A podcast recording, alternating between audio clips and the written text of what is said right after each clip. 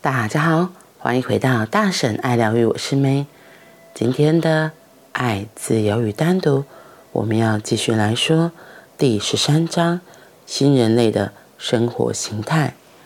假设一百个人一起住在社区里，有许多的男性成员与女性成员，孩子就不需要被定型在单一的生命模式里，他。可以向他的父亲学习，可以向他的叔叔学习，也可以向社区里所有的男性学习。这样，他的灵魂将会有更大的格局。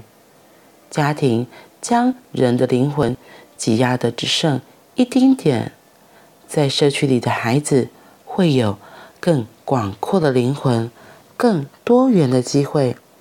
他的内在将会是。富足的，他见过许多女性，所以他不会对女性只存在着一种印象。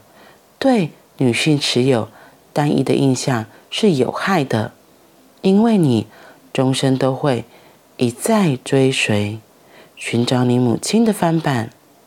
每当你爱上一个女人时，注意，你非常有可能已经找到一位近似你。母亲的人，那或许是你应该避免的事情。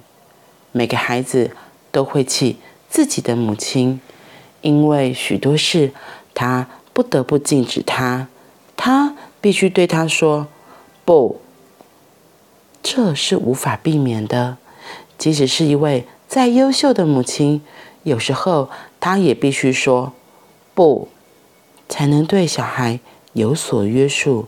所以，孩子会感到气愤，对他的母亲又爱又恨，因为他是他生命能量的泉源，因为他是他生命与能量的泉源，没有他，他无法存活下去。所以，他同时痛恨母亲，但也爱母亲，那会变成一种模式。你对同一个女人既爱又恨。你没有别的选择，你会一直下意识地搜寻你的母亲。对女孩子来说也一样，她们会去寻找他们的父亲。终其一生，他们会找一个父亲来做丈夫。事实上，你父亲并非这世上唯一的人类。这世界何其辽阔，而且。就算让你找到父亲，你也不会快乐的。当你与所钟爱的人在一起时，你是快乐的；但与父亲在一起，并不会让人快乐。如果你找得到你的母亲，你也无法快乐的和她在一起。你早已认识她了，没有什么好再探索的。你已熟悉对她的感觉，而熟悉。使人产生轻蔑感。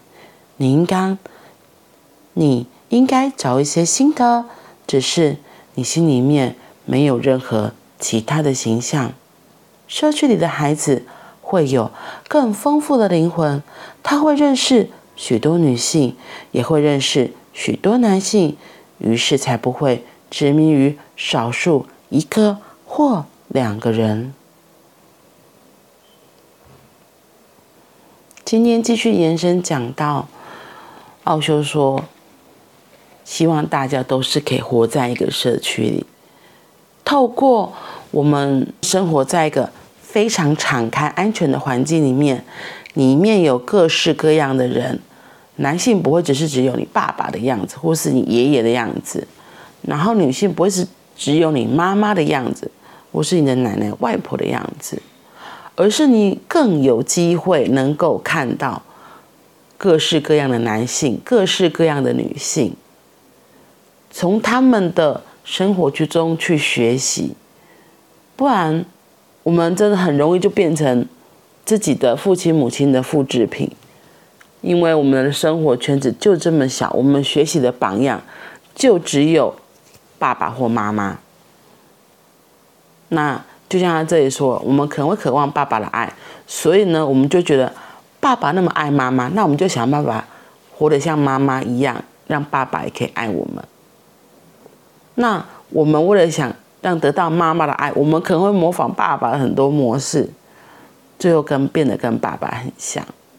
这些在那个心理学上其实都有探索过，很多就是所谓的印象就是这样子来的。我们为什么当医学上出现很多的疾病是无法破解的，找不到原因，为什么会这样？他们就会说是啊啊，就是基因呐、啊，就开始怪基因，怪基因。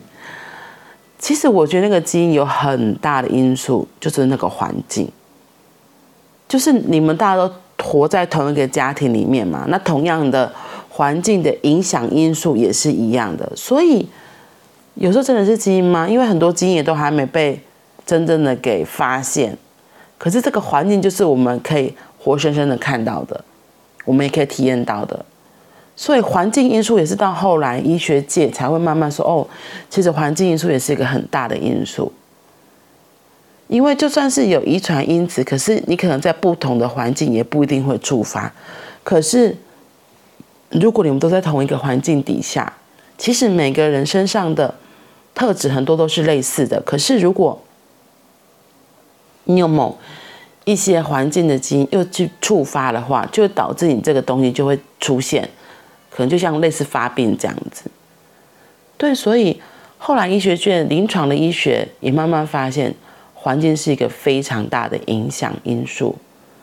然后那个环境不是只是说哦，领导大里断，你坐在高楼或大厦，这可能会还有就是你的生活模式、生活习惯。那这些生活模式、生活习惯。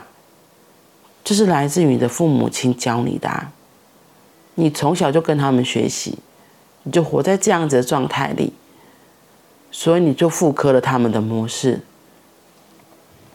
造就了现在的你的样子。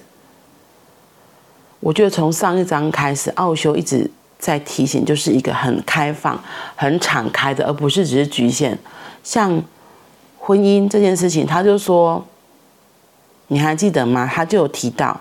他觉得在女生还没有进入婚姻之前，他其实是可以多去看看不同的人，不管是男生或是女生，你跟他们体验跟他们在一起之后的感受，你再来看看，哎，那我觉得哪个是最适合我的？